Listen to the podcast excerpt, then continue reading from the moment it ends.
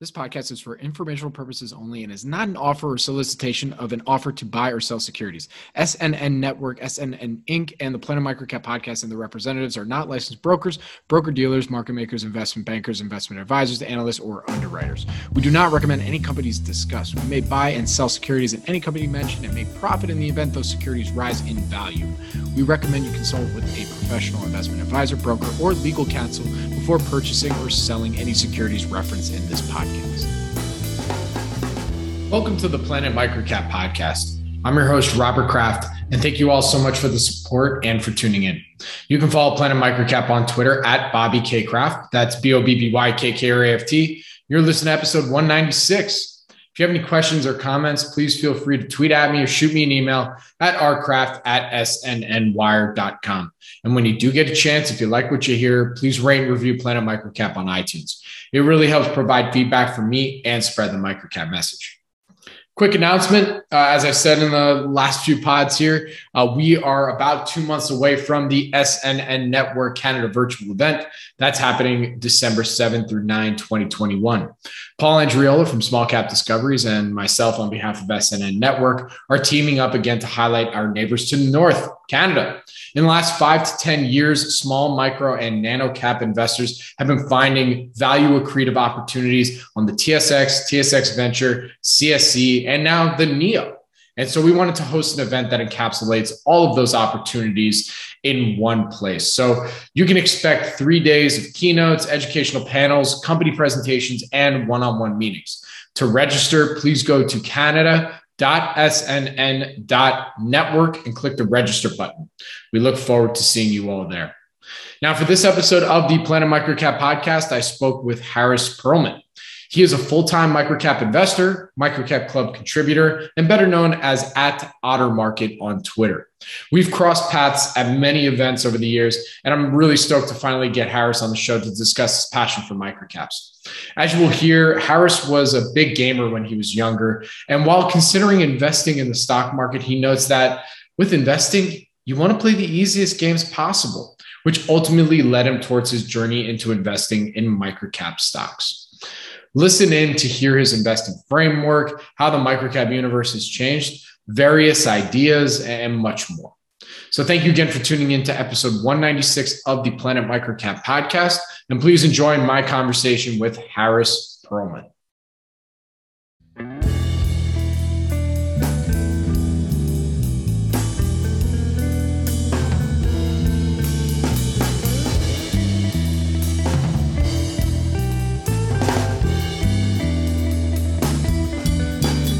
Everybody, to the Planet Microcap podcast. I'm your host, Robert Kraft. You can follow me on Twitter at Bobby K Kraft, B O B B Y K K R A F T. And I'm very excited to have our, our next guest on here today. We've definitely crossed paths at every microcap event that's been out there. A fellow uh, millennial in the microcap trenches and I'm talking about Harris Perlman, better known as at Otter Market on, on Twitter for all you fin Twitters out there. He's a full time private investor as well as active member of Microcap Club. With that, Harris, it's a long time coming, man. I'm so stoked to have you on. Yeah, man. Happy to be here. So, I, I mean, I, I, should we give the people what they want from the get go and, and, going and digging right into the microcap, or should we let's you know I, okay we'll we'll start with where your passion for investing began, and then we'll give the people what they want. So you know where did your passion for investing in microcaps uh, begin? My my passion for investing, um, I guess I would explain the passion side of it as just loving games. Um, ever since I was a kid, I really loved games, and um, a lot of a lot of microcap investors probably have nerdy backgrounds. In high school, I was this kid who actually played competitive uh, games. I would go to like board game conferences. Literally, they exist. Um, I even played some of these really nerdy tabletop miniatures games, and I love that stuff. Um, I was really into that stuff. I loved entrepreneurial um, ventures. I mean, I didn't have a lot of businesses, but I was like, I was uh, shoveling or snowblowing people's driveways in the wintertime. I grew up in New Jersey. Um, I had a, an eBay business. I was buying and reselling stuff that I found at garage sales on eBay. Um, that was a lot of fun. And uh, yeah, so once I ended up learning about the existence of the stock market and I started learning about um, the fact that it's about businesses and um, it's this game you can play basically to make money, um, it just naturally drew me to it. And um, I've tried to just refine my uh, technique over the last uh, 10, 15 years. Very cool. So going back to your professional gaming uh, background, I, I have to. oh like, boy, I have to ask about that because I okay. see me and my friends think we're like nut jobs about like playing board games and stuff like mm-hmm. that. And that like you know, I remember the first time you know it was the first time my wife played Monopoly with us, and she's like, "This is how you play Monopoly? Are you nuts? Like that? This is not." But uh, so like, what games were it? Was Monopoly, Risk, like or oh everything? man so I, I okay. So when I was in middle school, me and my friends would go on Friday afternoons after school to the local comic book shop, and we played Settlers of Catan, which is where we learned how to play it. We were like 12 years old. I mean, this was this is like 18 years ago, man. Um, and it was not mainstream then. You know, you you wouldn't have that no. in a Barnes and Noble, right? To buy a, a copy of Settlers. Um, I played Magic the Gathering. Um, that was big, big in, in middle school. Um, in high school, I was also really into this uh, miniatures game that was so much fun. I think it's kind of fallen out of popularity, so I, I, I doubt say, what is it? it. it. It's called so, miniatures. Okay, no, no, no, no. So there are different kinds of games with these little figurines that you play on a um, board, like tabletop. And um, the one I was really into was called HeroClix, and this was literally superhero figures that each had their own stats, and you had to assemble a team of them and you basically just did battles against the other person who had their own team. You collected this stuff. It was addictive. I think I probably spent most of my allowance money and a lot of my other business venture money as a kid on these games. And uh, I mean, I, I, have to I have to give a shout out to uh, my mom for driving me around to go to these uh, tournaments and play this stuff just for fun. Um, I I wouldn't have been able to uh, experience the the passion of playing games as much without uh you know uh, some transportation at the time.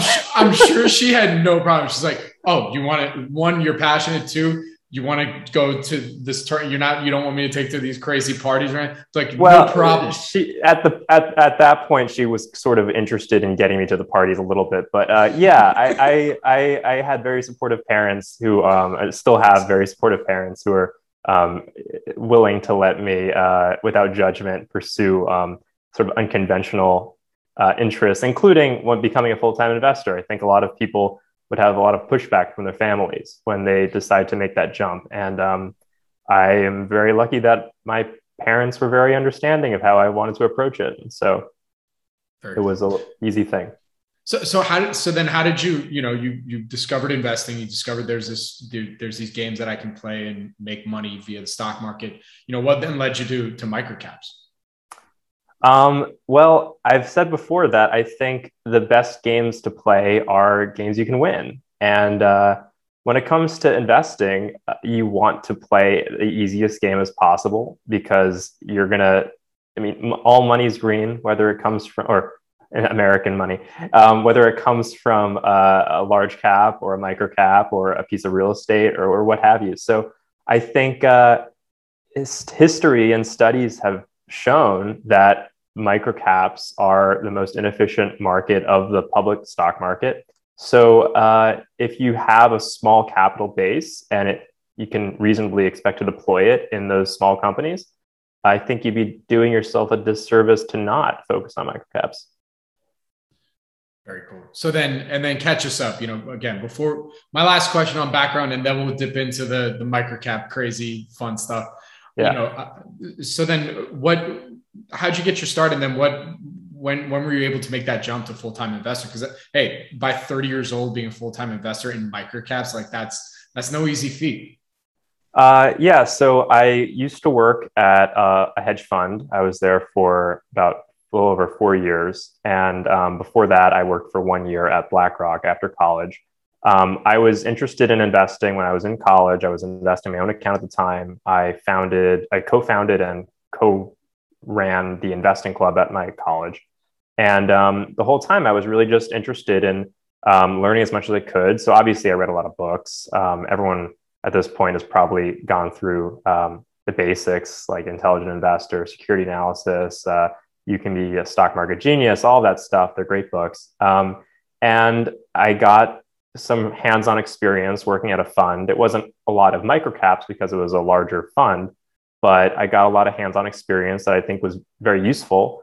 And at the time, I was very focused on eventually leaving to start being a full time investor. And so I was just building up my savings. And when I hit the amount that I was targeting, then I was able to make the jump. And um, it was sort of a matter of weighing the risks and the uh, reward, I guess, of making that jump. So I think a lot of people wonder, well, what what level of security do you have to have in order to uh, make a bet on yourself that you can earn returns in the stock market to support yourself?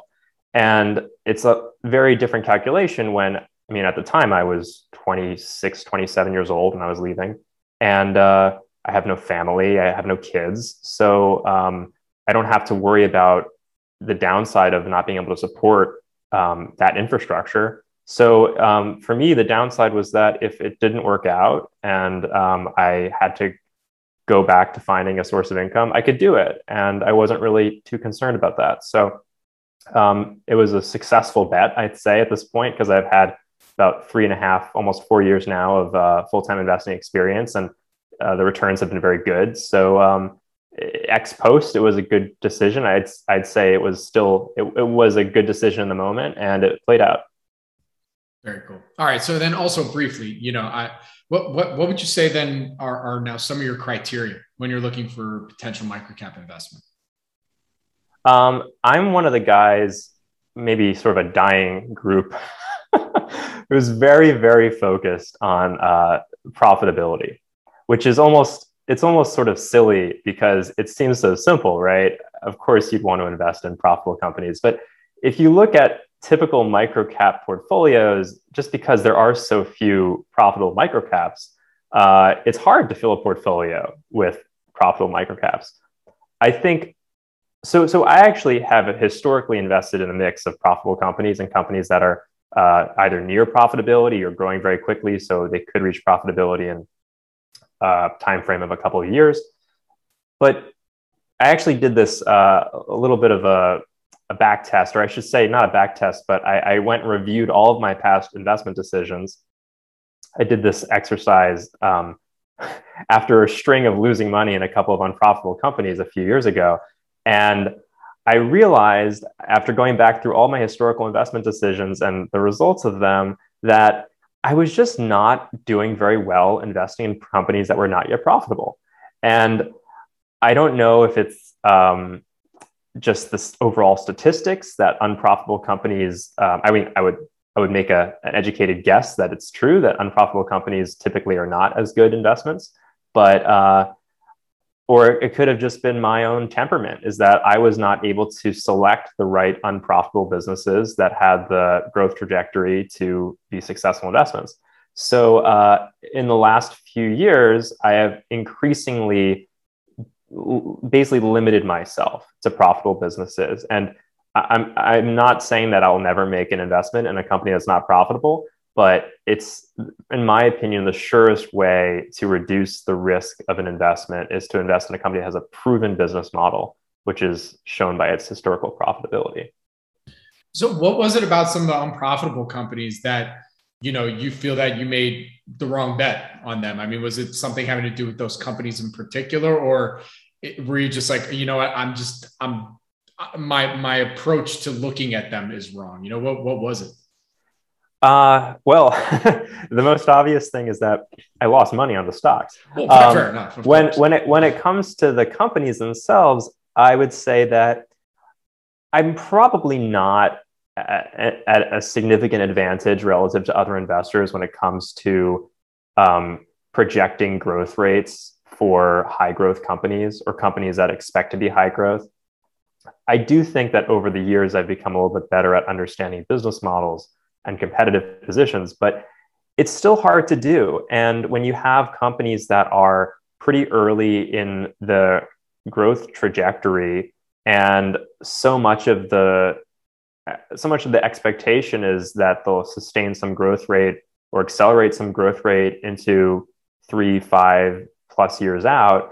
Um, I just haven't historically managed to make smart bets doing that. Um, and it's probably a lot of it is just is just me. I'm sure there are a lot of venture capitalists, especially, who are really great at doing that, or at least they do it enough and they can have a good enough hit rate that it works out. And uh, I, I haven't made it work. I haven't been able to make it work. no worry. Well, listen, you figured out you figured out where where you do make it work, right? So the, at the end of the day, like you don't if there's one thing I've learned from doing this podcast from uh, everybody on here has been successful to one degree or another. And it's because they figured out what they're good at. Right. So yeah. And, and to be honest, I I w- hadn't lost money on all the unprofitable investments, but as a group taken together, they had underperformed the investments that I made in profitable companies. So if I know that my, my batting average and my, uh, my long-term uh, investment returns have been much better in this easy to define group relative to this other group that's outside of the first one why would i why would i ever go back to that group again so right. it's just simple calculation absolutely all right so you know look we've we've we've run across each other. We never actually met in person at any of these events that that happen all the time. But like when when did you start going to some of these microcap events and realize that you needed to go meet management and see the presentations, you know, and realize that that was available to you uh, out, out there? Yeah, I think it's actually a little tricky. Uh, I think I didn't go to any conferences until after college. Uh, so when I was so when I was working at BlackRock, which was my first year out of college, I believe at that point I began to go to a couple of the microcap conferences that were held in New York City because that's where I was working. And I would have to request vacation time to do that because it wasn't actually for my job. So, and, and you'll really know who's committed to investing when they take a vacation to go research investments. but I did some of those, and uh, I, I, did also some more of that when I was working at the hedge fund because I would also take vacation time to research some uh, microcap investments. But I didn't do much of it because I wasn't able to invest my own portfolio much when I was at the hedge fund. But I also did it to just keep in touch with other um, people I liked, other microcap investors. Um, and when I first started, it was definitely intimidating because when you're 20 or 21 years old and you truly don't know what you're doing and you know you don't know what you're doing um, and you suspect that everyone else knows that as well you're just trying not to make a fool of yourself uh, and also hopefully learn as much as possible so I, I, think i would say that i was very happy to have started going to invest going to investment conferences at that time um, you know, mind you, I also ended up going to a lot of investment conferences professionally through my job at the hedge fund, but that wasn't for microcaps. Uh, so eventually, you go to enough of them, and by the time you're at your uh, your 20th or 30th investment conference, you sort of you, you, don't you don't bring the suit jacket anymore. You you don't always have yeah. the same level of uh, of respect to all the executives that you might have shown when you, when you were 20 or 21 years old. I literally was just gonna, I was just going to ask you like at what number conference did you realize like after hearing all the pitches we're like wow that's it's amazing like I can't believe like they're going to be doing they're going to do all this and so, at what point at what at what number event were you finally like okay. Like for um, sure dude. I, I think I think it happened pretty early because I, I had I had a sense that a lot of these companies were really really fly by night operations and um, you didn't really you couldn't really trust what people were saying but it, it took a it took a while to be able to express that openly to other people. I mean I, I would I still wouldn't just say to an executive to their face I think this is nonsense I think your business model is is just made up and piece of shit. But uh, I will be much more critical. And if an executive says that they expect to hit some target, and I think that target makes no sense, I will actually push on it much harder now in person than I would have when I first started. I probably would have just gone back home and thought to myself that made no sense. And at this point, it doesn't bother me so much to bring it up and and really if they want to if they want to argue it then i'll let them argue it with me and just see what they think. Awesome.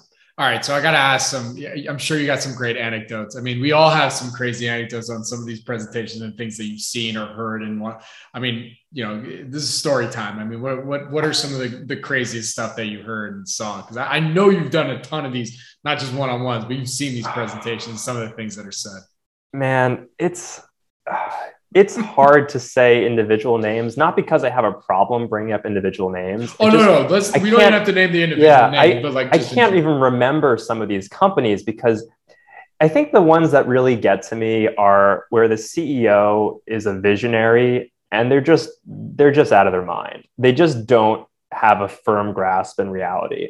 And a lot of these people are very convincing because they're true believers in what they're saying. Um, and when you talk to them, some people, I mean, some investors get swept up in some of what these guys would say. I mean, there, people, anyone who would say we're going to change the world, I would just kind of run in the opposite direction. Not not because there aren't any. There, there are going to be people who will change the world, but I suspect that a lot of them are going to be people who don't make that claim. Right? If you just grind it out as a um, as a successful business and you keep growing and growing and growing, eventually you might change the world.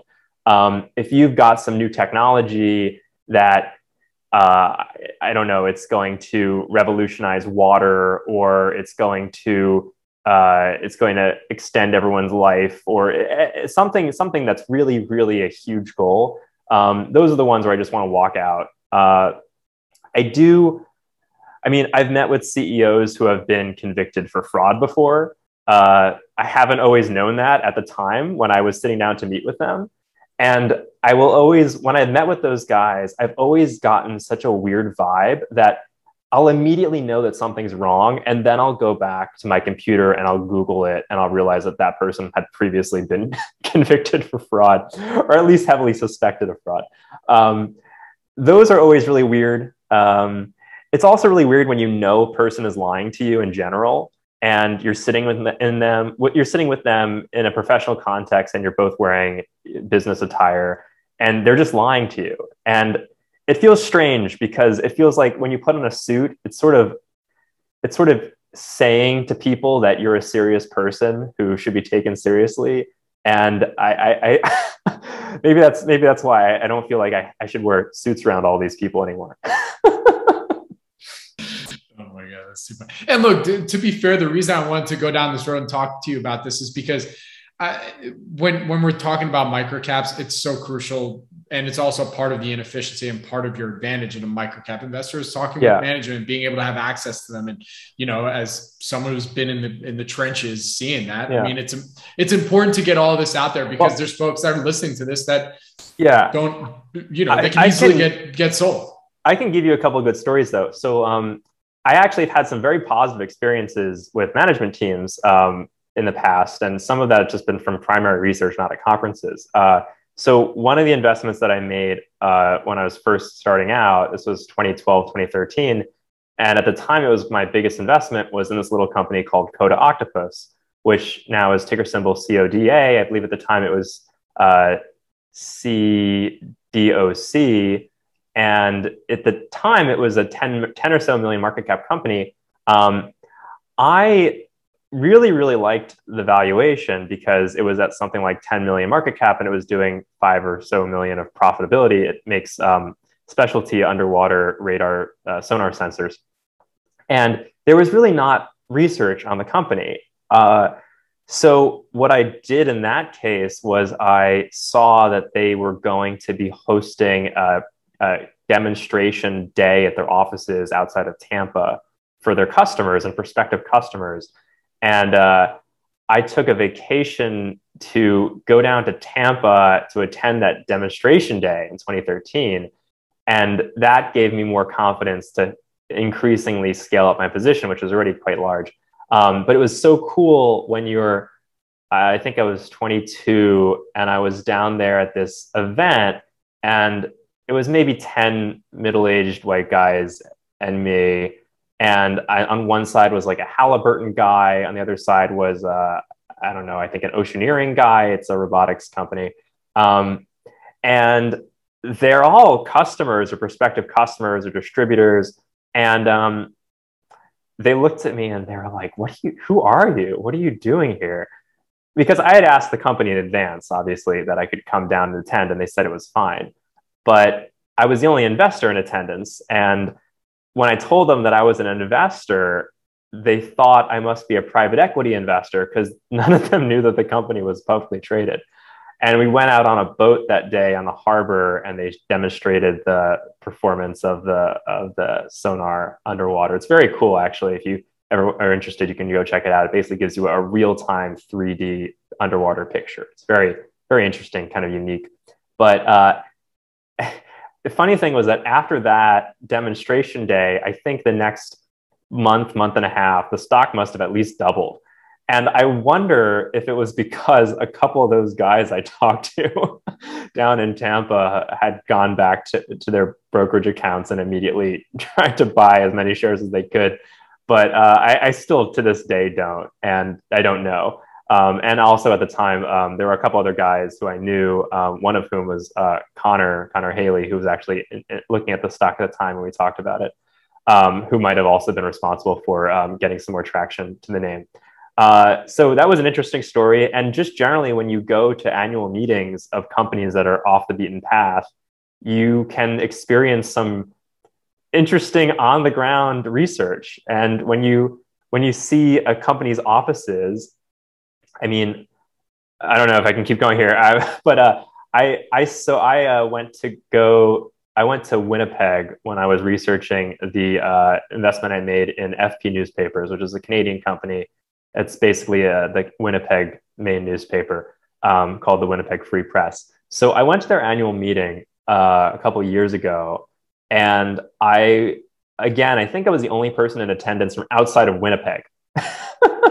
let alone the States. I think I was the only one who actually came out of town.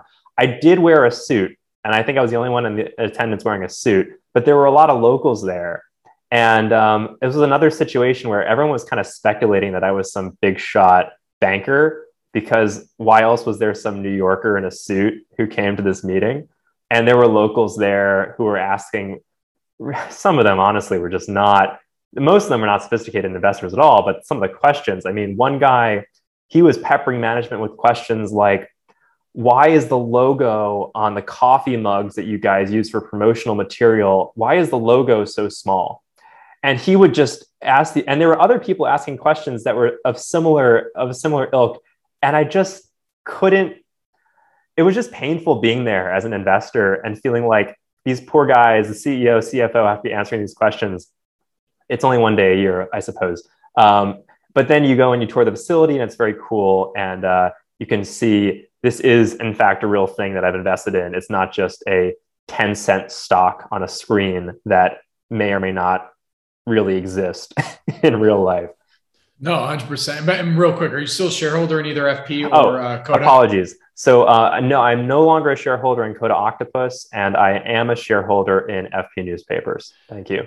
Very cool. Yeah, no worries. I mean, you know, one one cool thing is um, is talking about differential insights, right? I, I had Paul Lountzis on the show, you know, a while back, and and he we really got into it. And if there's one space where you can really get that, it it, it is in micro nano caps. You know, management teams want investors to come up and see the offices, see the operations, and sometimes it's the ones that don't. They're like, okay, there we go. That's a that's an indicator right there. Um, yeah. in, in, many ways. I mean, so I mean, do, do you have any other uh, both oh my positive God. or negative I stuff? Love, like, uh, this is great. I, I love yeah. this stuff. I love looking for differentiated data sets. I just love it. It's like my favorite. My favorite thing is when you can find a truly differentiated data set about a company. The first time that happened to me was when I was a summer intern in 2010 at this equity research firm I was trading my own account at the time outside of work. And at the time, I got really fascinated by the company Sotheby's, which runs the art auctions. I can't exactly explain why, I ended up I ended up actually being interested in the art market, and I did my senior thesis in college on the art market. But at the time, I didn't really have a good reason, I think, for being interested in it, besides the fact that it was beaten down in the financial crisis. And this was 2010, so it was starting to come back as as the art market was coming back. Did you predict NFTs during that thesis at, at the time as well? Or oh my god, so I I don't think I can even predict. I couldn't have predicted that a year ago. No, yeah, so right. what, what a week did, ago, I mean, a week ago, what I did, which was I think so great and so much fun, was uh, I realized that Sotheby's, and I don't know if this is true anymore, and they're not even public anymore. They were taken private many years later, but they posted all of their auction results on their website after an auction was complete. So you could actually go and see this painting sold for this much money, this vase sold for this much money, yada yada yada. And they only hosted a few auctions every quarter, and they would be big events that would sell many, many, many millions of dollars worth of art per auction. And Sotheby's has a pretty simple business model. Most of their revenue just comes from commissions on auction sales. So it'll take 18% or 20% commission on everything that gets sold. And there's a sliding scale based on how expensive something is. But what I figured out you could do is just go to their website, download all of the actual auction results, and then just figure out how much commission they made on every single thing they sold. And if you added it up, you would actually get pretty much their whole revenue for the quarter, which was weird because from what I could tell, no sell side analysts were doing that. And I basically just figured out that they were going to shoot the lights out. And I figured out that their quarter, I don't know if it was the Q2 20, 2010 quarter, it probably was either Q2 or Q3 2010, was going to be a blowout quarter. And I knew what the sell side expectations were. Um, and it was. And it, the stock was rocketing up that whole time as people kind of figured it out. And it was so weird because I thought this was way too easy, right? This didn't make sense. It was so simple. And I realized that there are just lots of situations like that. And, and Sotheby's is not a tiny company. It must have had at least a billion market cap at the time. Um, my favorite one in the last few years with differentiated insights, which is also, I think, one of my more, more painful stories over the last few years, was uh, Collectors Universe. And I'm sure you've heard and followed that oh, saga. Yeah. Oh, yeah. So, um, so I was I got interested in Collectors Universe early 2020, uh, like January, and I had followed the company kind of on and off, looking at it for a, a while. I mean, this was a really it was a profitable company. It paid huge dividends for a long time, but it really didn't have the growth. And I saw that in late 2019, especially I mean, especially late 2019, but already coming into 2019, even 2018 the card division, and this is a company that does authentication and grading services for collectible cards and coins. The card division, which had always been much smaller than the coin division, was really ramping up. And almost no one seemed to be talking about it or noticing it. They had no sell side coverage.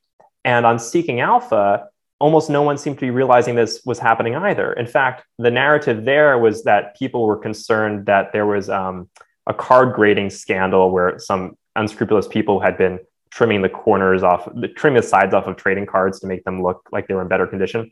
Anyway, people didn't realize what was going on. And when you did a little bit of research, you could actually figure out that the card market had been coming back into the public, public um, consciousness or what, what have you. I mean, it was actually becoming popular again.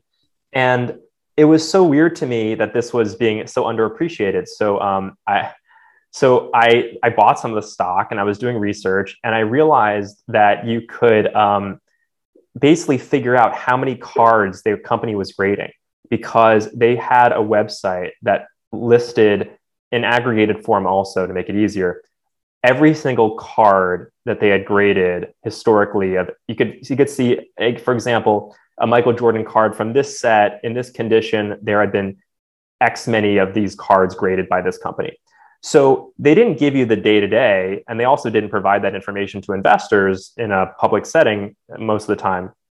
But you could figure out by getting that data from their website every day, you could see how many cards they graded every single day. And it just required a little bit of elbow grease. Um, and I'm pretty sure if I was better at computers, I could have done it with a macro, but I'm not. So I ended up getting this data set. And while people were trying to figure out what was happening at the company, I knew how many cards they graded every single day. And um, at the time, I also, so I ended up pinging my buddy Connor. Um, I ended up talking to one or two other people about it as well. Um, and I told Connor, this is up your alley. You got to look at this thing. So I didn't really know what he was going to do with it at the time, but he basically fell in love with this idea and really ran with it. And a few months later, I was looking at filings from Connor saying that he wanted to, you know, like replace the board. And um, unfortunately, that was a situation where because so few people had the same differentiated information that I had, they didn't realize what was happening as it accelerated.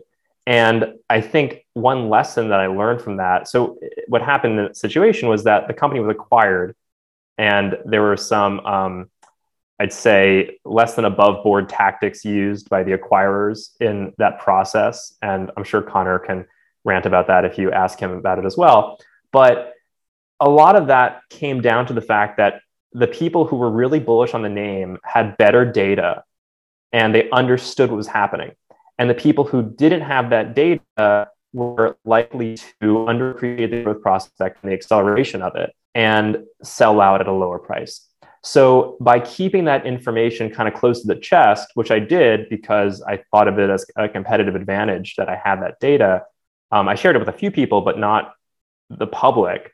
Um, I think that was sort of at ex post, that was doing a disservice to myself and to all other investors in the company. And maybe if I had shared that information earlier, I it, it, could have gotten more people more excited about this about what was actually happening at the company, and maybe that could have prevented uh, the takeover at what we consider to be an unfair price. And if you look at what the company's disclosed publicly since then, they've they've doubled all of the pricing for card grading. I think they've taken the rate of card grading up two or three X in the last nine months, which was already apparent and from some of the data before they actually closed the deal. Um, and uh, I'm sure they're making out like bandits on it right now. So um, a little bit of a harsh lesson, but um, it was still at the time, um, I think, really fun. Let me ask you this. I mean, in, using that example, I mean, what was some of your reasonings to not share that? You know, did, were were you still building position? Were you kind of you nervous like you're going to run it up, and you still didn't build out the full position? Like, what what was some of your reasons? Yeah. Most would say it's a team sport, but you know, there's reasons why you might not make something like that public. What, to be honest, what I was thinking was that if something changed in the data, I wanted to be able to react to it. If it accelerated, I wanted to be able to increase my position first. If it decelerated, I wanted to be able to reduce the position size first. Uh, I did share it with some people because I have friends who are in the stock who I know well and we share information and they were appreciative of it and I'm happy to share with my friends. But it's tough sometimes when you feel like you have a competitive edge. You don't necessarily want to give that away for free because that's your edge, right? But at the same time, you have some weird situations like this, and I didn't really expect it to play out like that. In which case, having, in which case, giving away the edge would have actually been a better outcome for yourself and for everyone else. So for for the next potential idea that comes through where you were able to find this differential insight based on public information. Oh yeah, I want, was, I want that to be public. clear as well. Yeah. Like this is yeah. all public information. You were just able to yeah. discern from that a competitive edge, you know. So just want to make want you know want to make sure that's clear, you know. But like for the next time that does happen, you know what what what do you feel like you would want to do? Do you feel like you'd want to make that more public, or do you feel, it, it, or is it just a case by case basis? It's so hard to say. I think yeah. at this point, I'd say it would still have to be a case by case basis. And certainly, if I'm accumulating a position still, I'm not going to be interested in doing that. Uh, if I've if I've established a full position, and at that point, I think other people should understand what's going on, uh, then sure, as part of making that pitch, it might make sense to explain everything that you're using as part of your data set. So, you know, this is also a great learning lesson for those that you know our because we I, I, was just um we were just at the microcap club uh, summit the virtual one yesterday and during the vir- and during the virtual happy hour you know it, it was interesting to hear um how um, well, firstly, there's so many new folks that are into microcaps, which is awesome. Some of them probably are listening right now that that said they listen to the show. So you know, for those, thank you. But you know, maybe we can go a little deeper into finding some of these differentiated insights and where you go to actually look for that and what maybe some of the clues that you see when you're doing your deep dive due diligence. Like oh that i want to do a, i want to look into that a little bit deeper because i think that might help me with my edge. Sure. I think the simplest thing that anyone can and should do is figure out how much you can get publicly even if it costs you a little bit of money and even if it costs you a little bit of your time and effort. So when I say that, I mean, if it's the, the simple version of this is something like if you invest in Google, you should have used their search engine and understand their product. Same thing if you invest in Apple or Amazon, and those are probably very understandable for people.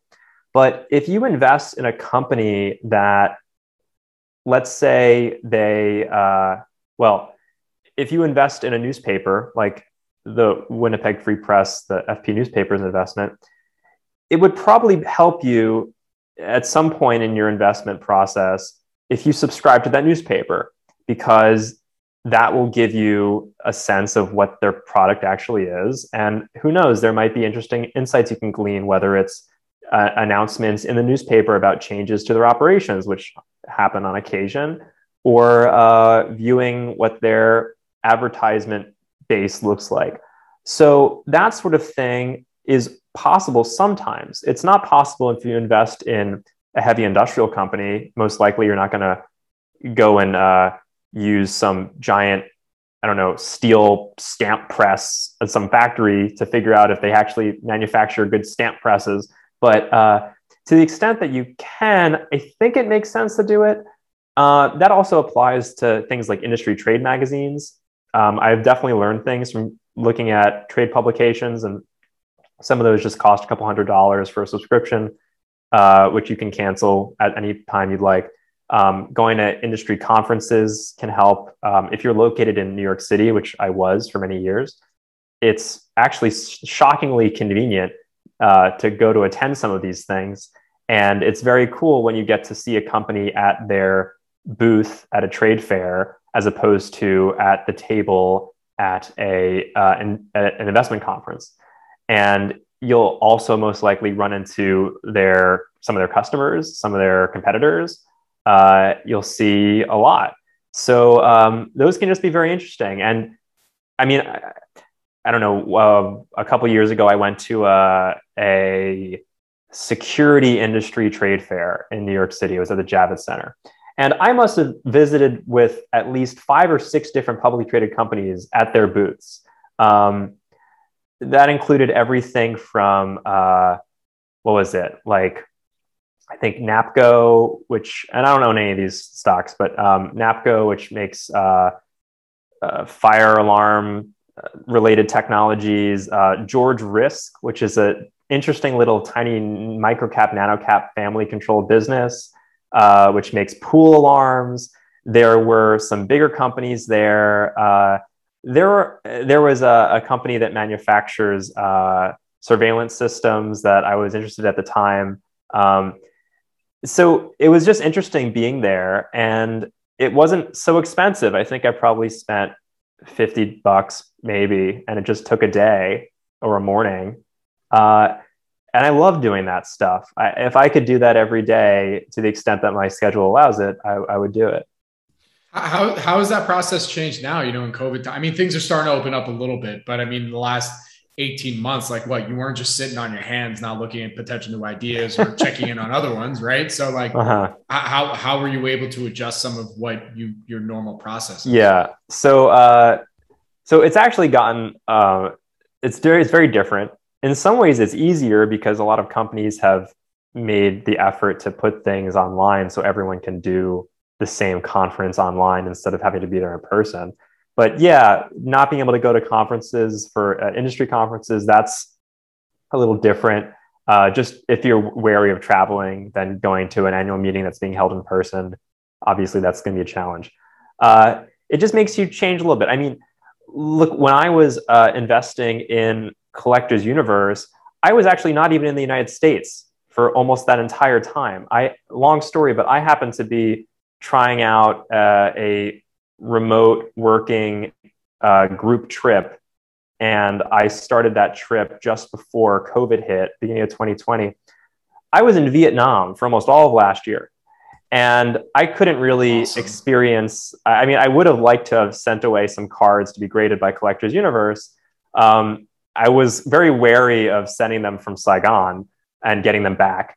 Uh, but uh, you just adapt. You, you, you change you change your operating processes. And to be honest, a lot of being a good investor is the ability to be flexible and to change. And if you have a cookie cutter process, then you're not going to be able to change. And when there is a differentiated insight, you might not find it because most companies have their own little idiosyncrasies. And there are some companies that will lend themselves to some kind of analysis, and there are other companies that will lend themselves to a completely different analysis, or some companies that really won't make it easy to do any analysis at all. So uh, you have to be willing to flow and find where the cracks are, I'd say. Very good. All right. So I, I wanted to, uh, you know, obviously the main way that that most folks interact with you is via Twitter. I mean, I know you're on a two week break right now. We're recording this on September 24th. So. You know, I, know, I know you're on a little break right now. I I, I was so too fun. addicted to Twitter. Dude, I, I was I was literally talking to my wife about it last night where I was like, I just I feel like I like uh, my mind was was a little sharper, maybe like a week like a couple months ago, but then I got back on. I was really, really, I was more active than I usually am on social media. So like, I totally relate to exactly what you're, you know, t- I should probably take a little break. Well, I can only really do the weekends. I'm in media, so it's not like I can.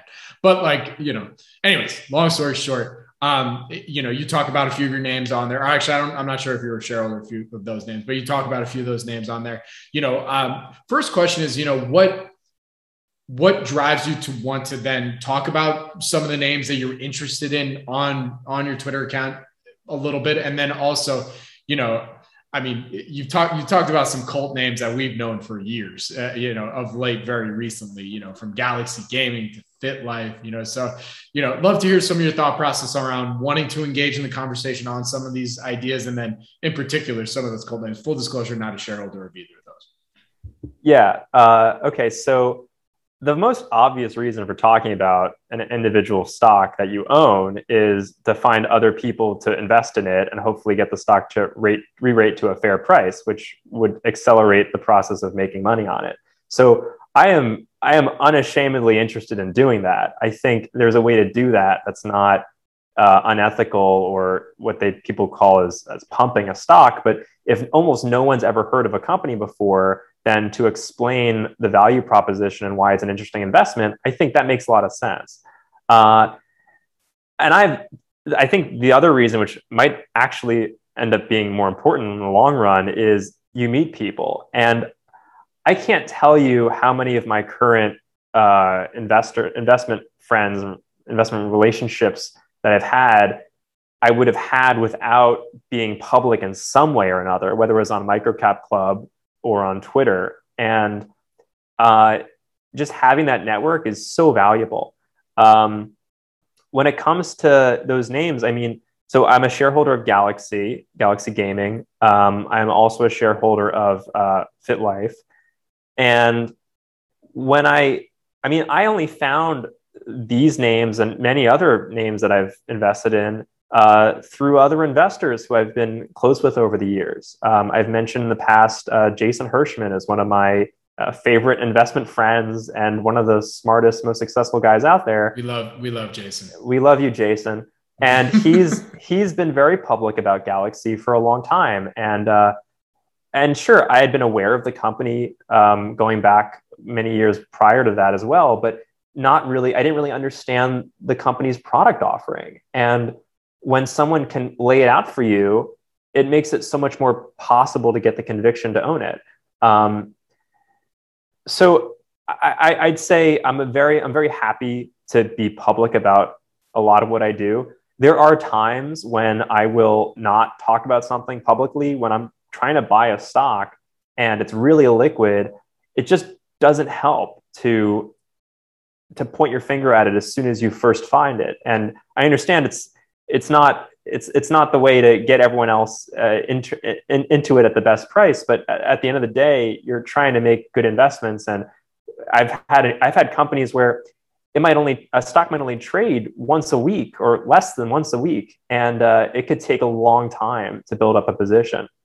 So uh, there are always going to be some situations like that, but the vast majority of my holdings I have been public on on Twitter. So um, I don't want to give the wrong impression that I'm mostly secret about stuff. I'm the the norm is that I'm public about what I own. And you know what? And I and I, think it goes back to the age old lesson of just like, especially in the investment community, you know, and and some of these investment groups, you know, like Microcap Club and, and others, is that you know if you give a little, you're going to get a lot in return right? You know, you give a little bit of insight onto what you're looking at and why you think it's interesting. Whether you're right or wrong, it doesn't matter. It's the fact that you're willing to give a little bit. And who knows? You never know what can come out of that. You know, you might find others that agree with you, you find others that disagree. And both of that can be extremely helpful. And this is mostly a message to new microcap investors, right? That might not maybe be active on FinTwit or any of these other platforms that like, you know, it can be a really beneficial thing for you to grow as an investor is getting, you know, not just staying in your own bubble and staying in your own cocoon to say, uh, you know, pat yourself on the back, like, you know, I think I'm right, I think I'm right. And then, you know, you never know, you might be extremely wrong. Yeah. I will say I have received many, since I've been on Twitter and since I've gotten some more of a following on Twitter, I've had many people reach out to me, messaging me uh, with investment ideas. And most of those people are relatively inexperienced, although there are some who are pretty experienced investors.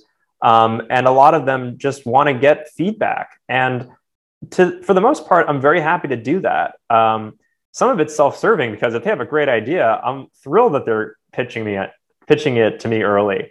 But um, I'm happy to give feedback. And and look, a lot of it is pretty straightforward stuff. I mean, a lot of the companies that people pitch to me, I've actually researched them before, so I can usually give I mean, maybe not usually, but very often I, I, can give people a pretty pretty good piece of feedback about you know why I don't own that company, why I don't own that stock.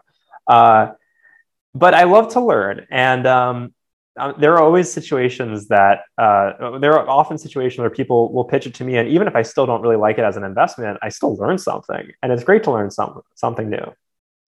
Absolutely. So, and by the way, people aren't just in you to, to be on podcast. You know, they're also in you have to be on podcast too, right? I mean, the, the case, case in point right here. Uh, gotta love that. Um, yeah.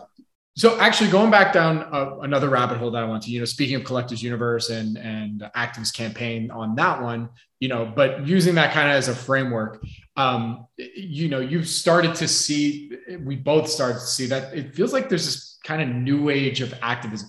Maybe it might not be new age, and maybe just by new age, I mean, you know, we're just seeing younger folks now being more doing, more activist campaigns and microcaps. But you know, what what have you observed? What have you seen? I mean, it's clearly gotten easier for you know the the retail investor to start you know wanting to see more change in the companies, especially in microcaps that they're invested in. Yeah, I would say that it seems to be going hand in hand with the overall um, abandonment by institutions of the microcap space. I mean, you've seen what's been happening with the OTC markets over the last year or two, and there's this there's this shift increasingly that um, regulators have taken to basically protect investors from themselves by placing more and more small microcap stocks off limits if they don't meet disclosure requirements, for example. Um, but for forever, uh, for a very long time, these companies have not really fit in any meaningful way into, into the institutional framework. It's not profitable for a bank to establish coverage on a company that does not need to raise a lot of equity um, because it's profitable and does not have a lot of trading volume or liquidity. There's just no business model there for institutions, specifically the sell side, um, and to a lesser extent the buy side, to do anything with it. And I've experienced this firsthand when I first started learning about microcap investing. When I would talk to some sell side guys I would meet at conferences, I would always be interested in whether they would look at a company for the sake of eventually picking up coverage of an under followed name. But the fact is, they just don't do it. It doesn't make sense for them as a business model. So when you have that structure, the only companies that do eventually get coverage in this space are the ones that need to raise a lot of equity or other financing, um, which typically means that it's the lower quality businesses that end up having some following institutionally. And the higher quality businesses have just fallen through this crack.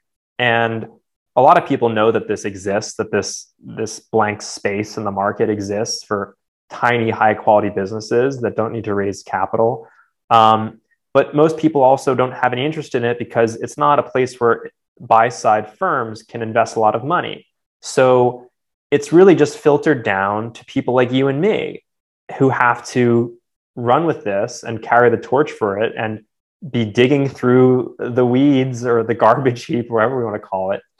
And some of those people um, have enough capital and they've built up enough of a, a, reputation that they've now been able to seriously consider making some changes at a company that isn't performing the way they think it could perform and that it should perform.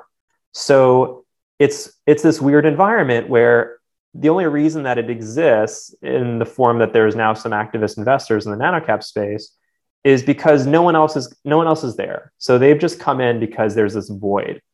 And I think it's interesting if that's going to progress to these same people working on larger activist campaigns, or if there's going to be more people who come in to do the same kind of work in this space. Um, to be honest, it's not a very big space. There's not that much money right now to be made in it. It's just um, there aren't that many people going after it, and we'll see how the next few years play out. So um, I think it's interesting. Um, I wouldn't say it's part of some huge trend, but uh, I, I, think there's some money to be made. Yeah. 100%. And also, you got to look at the incentives, right? You know, if you're talking about some of these institutions that manage, you know, they have a, a solid amount of, of AUM, they're thinking to themselves, man, activist campaigns, like that's a lot of friggin' work like you know what is my eventual payout if we really are going to put in the time effort and resources to do that? Whereas for you know a lot of retail investors that i've spoken to in the last year or so that have been start wanting to be more active you can see that that there is a lot more incentive for them because that that might be their largest holding.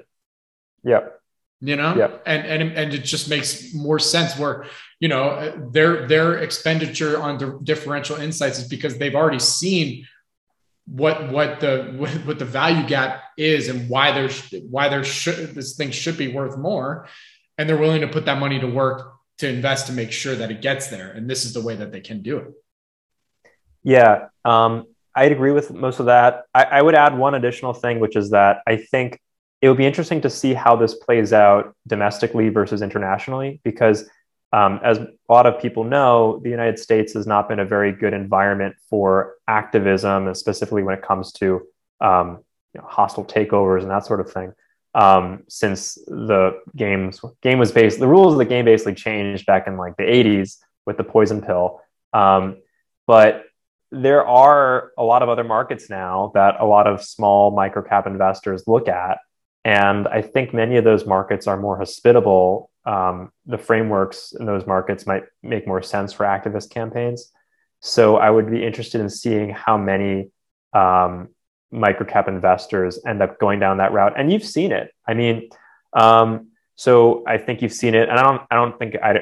I'm, I don't own any of the names I'm about to mention if I mention any. But um, so like Jeremy Raper has gone after a couple of situations now in Europe. Um, not all of those were successful, but you know there are some interesting situations he worked on with uh, Hunter Douglas, and um, there was a, a Cambia uh, automotive um, retailer, uh, car dealer, and uh, Connor Connor Haley went after um, Enlabs, uh, which is a yep. Swedish company, and these are interesting situations. I wouldn't say that they were necessarily some of those could have been done in similar ways in the US because these were related to takeovers. But uh, I think you're seeing these American investors look internationally, and that's interesting. Very good. All right, I want to I want to segue to uh, going back to Twitter real quick. You know, unbeknownst to you because you're not active on Twitter right now. I put out I put out what's going on. I, I, put I, no no no. I'm sorry. I don't mean to scare. No no. Mid mid interview, I put out a quick tweet saying I'm recording an interview with you right now. You got any questions? And um and uh, we got we got a question in. So uh, don't worry. This is it's gonna you be prepared. This one you're you're gonna you know. Okay. Might have to send it to your compliance officer right after. But uh, the question is from uh, at Adu Subramanian. I, I apologize if I butchered your name. I very uh, I'll do better next time. Um, he asked the question: um, How does uh, how do you filter what you consume from research about stocks to daily news? And part two is the best way to get in touch with management when researching companies. And when do you reach out to IR management in the research process, in your opinion? Some good okay. ones in it. Yeah. Yeah. you don't, you want, you want to, you want to have to. Yeah. so I would say, uh, so what was the first part about? Um, that was about the um, filtering. Um, right, right, filtering yeah. the news, right? Yeah. Um, the well one way i'm doing it is by taking a two week break from twitter. Uh, look you have to you have to just work in whatever way works for you. I know it's not really helpful to say that but um, i guess for me i don't watch television. I don't own a tv um, and i don't really watch tv much on my computer. Um, i certainly don't watch the financial news. So that's one way to reduce a little bit of the distraction um, some of my data sources that I've used and, and liked to use historically is uh, I really love um, blogs, right? So historically, I've loved to read microcap blogs, and it's really it's really fun if you can put all that together. So what I did was um, I just got one of these free RSS feed aggregators. I use uh, Feedly. Uh, no, I'm not being compensated for mentioning Feedly. Um, I'm sure there are others out there and uh, I just get like a, it's not quite a, a, scheduled thing. It's not like a daily digest, but it ends up being something like a daily digest of blog posts. And so every time there's a blog post, and I probably have uh, I don't know a hundred blogs that are all being fed into this aggregator. So I can just get my news on the nearest, the best new stock pitches like that. Um, I do read forums like Microcap Club, uh, and I'm a member of Microcap Club.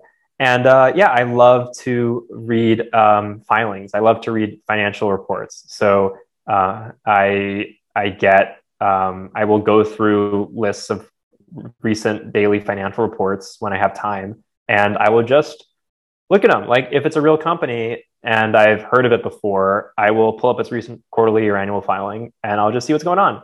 And most of the time, it doesn't mean anything. It doesn't it doesn't result in any actionable thing, but you you never know what you could learn. Sometimes you find a great idea. Sometimes you learn something that's tangential to something else. Sometimes you find out something that's happening in an industry that you didn't really pick up before. And then you have to go back and think about something else that some other company that you've looked at before and how, how that business might be changing. So that would be about the, um, the data. And the other question about contacting management and IR, uh, it, it probably, it depends because I have sometimes met a company for the first time at a conference. In that case, you're getting it first before you really do much research. Uh, but I don't think I don't think you should wait forever to contact management. Um, there are some people who say you should really have everything done, pencils down. You've modeled everything. You've like probably bought at least a starter position, and then you call management. I don't know. I, I don't. I don't necessarily agree with that, but there are times when I never talk to management because sometimes it's not necessary, right? If you invest in a company that you understand really well because there's a lot of information out there and you can figure everything out and you're just you're just comfortable then sure at some point maybe you'll call management but it, you should always be thinking about why you're doing something right so i think one thing one reason why i might be hesitant to talk to management is because I always am concerned about being led in by a good story. So uh, I will say over time, I think I've gotten better at, at, being a judge of good stories and bad stories and, and, and what to believe. But it's just tough. Sometimes, sometimes people are really good salesmen, and uh, I, I have some of these situations with unprofitable investments I've made in unprofitable companies have been because someone was a really good salesman, and I'm a bit of a sucker, and uh, I probably should have kept my head into the financial statements a lot more and not listened so much. It's hard. I, I got to. I mean, you know, I, I listen. I, I, do, you know, a lot of CEO interviews and do ma- interviews with management that way. So it's not like they're as in depth as you know an investor one on one when you really dig into the story a little bit. So it's an art. It's really an art to try and figure out like, well, what what are some of the questions that I know will get me you know kind of the answers that i'm that i'm hoping for and looking for and then also just going in knowing like they're gonna do their there's not a lot of management teams that'll give you kind of the reality, you know, and also explain to you the downside. You know, um, there's very, very few. Very, yeah, I, I, I hope you're not hoping to get the bear case from your management talks.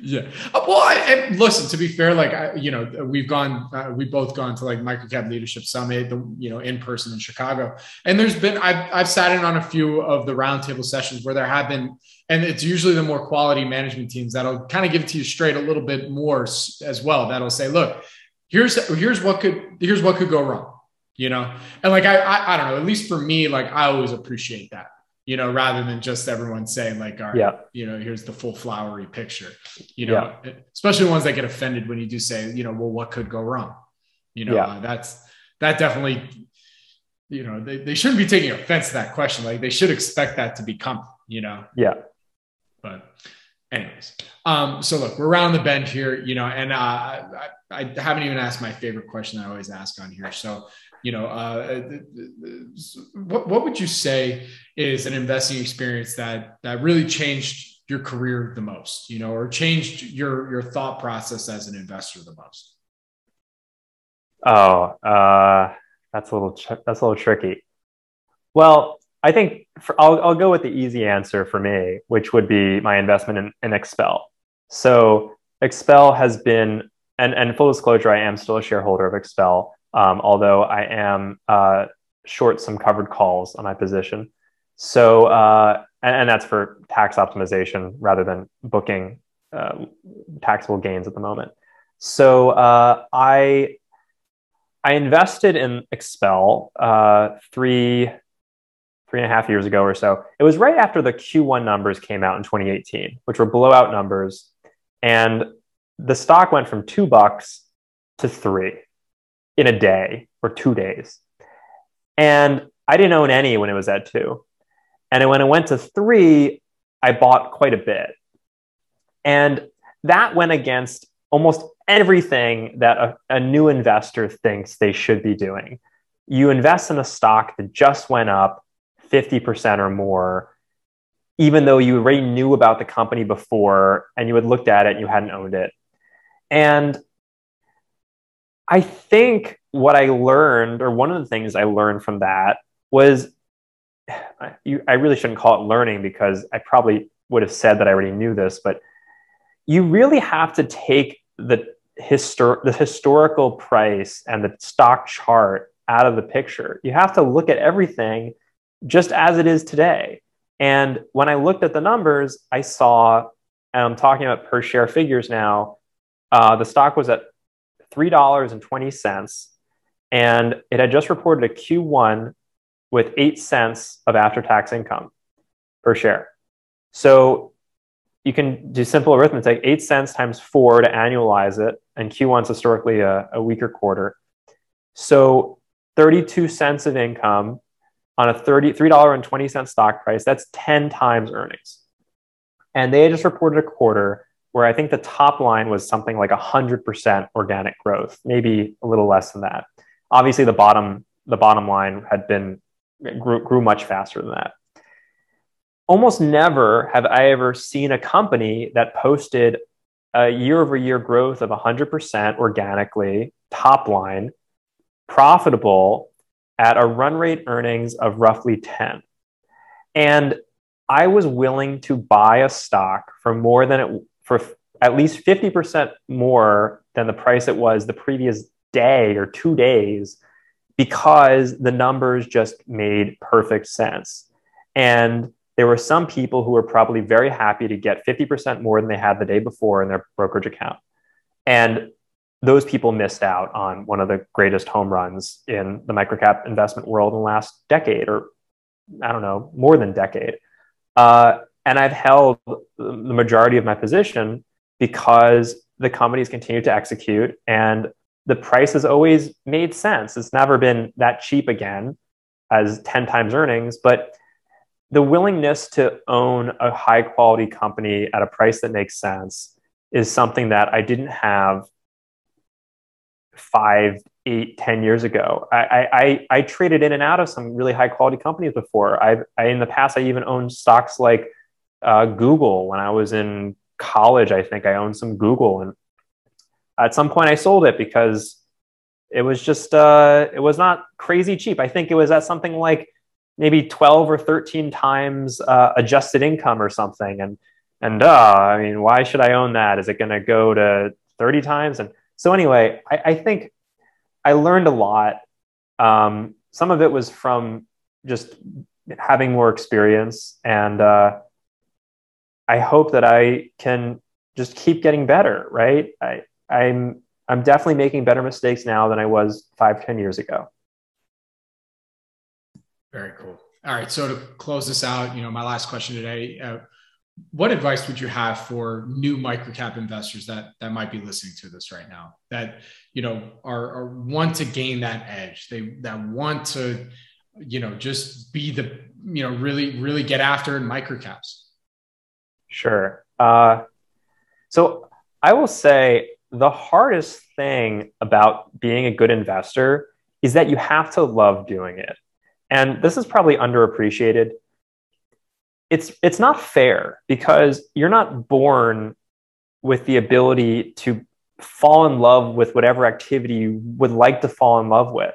And it's not fair that someone who would really like to be good at something can't necessarily choose to want to do it and to just enjoy doing it. I love games and I'm a bit entrepreneurial. So it was really easy for me to fall in love with investing. I think if you aren't really in love with it, it's not going to it's not going to be worth your time to, to to beat your head against this and to try to become some genius investor, some incredible investor. I'm not saying that people cannot become better investors or they shouldn't try to become better investors, but people should focus on the things that they really like to do first and foremost. Um, and then if you really love doing it, you almost won't really need to ask the question of what should you be doing because you'll be doing everything. And when you love doing something, you won't need anyone to tell you to, to go that extra mile. I mean, I went to some of these investment conferences when I was in New York City taking vacation time, not because it was a slog. It was like, it was like waking up on your birthday and you get to go to this conference and it's so exciting. And you wouldn't you you would have rather been doing that compared to actually going on a vacation that day.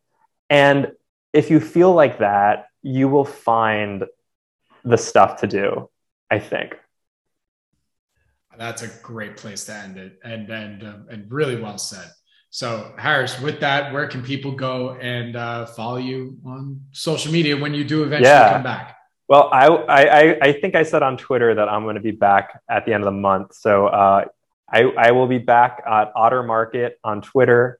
Uh, and uh, other than that, I post sometimes on Microcap Club. Um, and uh, if you send me a direct message on Twitter, then uh, maybe I'll give you my email address and we can take it from there. Very good. Well, Harris, thank you so much for joining me today. This was a lot of fun. Good luck stay safe. And I really look forward to our next chat. All right. Thanks, Bobby. A pleasure. This podcast is for informational purposes only and is not an offer or solicitation of an offer to buy or sell securities. SNN Network, SNN Inc., and the Planet Microcap podcast and the representatives are not licensed brokers, broker dealers, market makers, investment bankers, investment advisors, analysts, or underwriters. We do not recommend any companies discussed. We may buy and sell securities in any company mentioned and may profit in the event those securities rise in value. We recommend you consult with a professional investment advisor, broker, or legal counsel before purchasing or selling any securities referenced in this podcast podcast.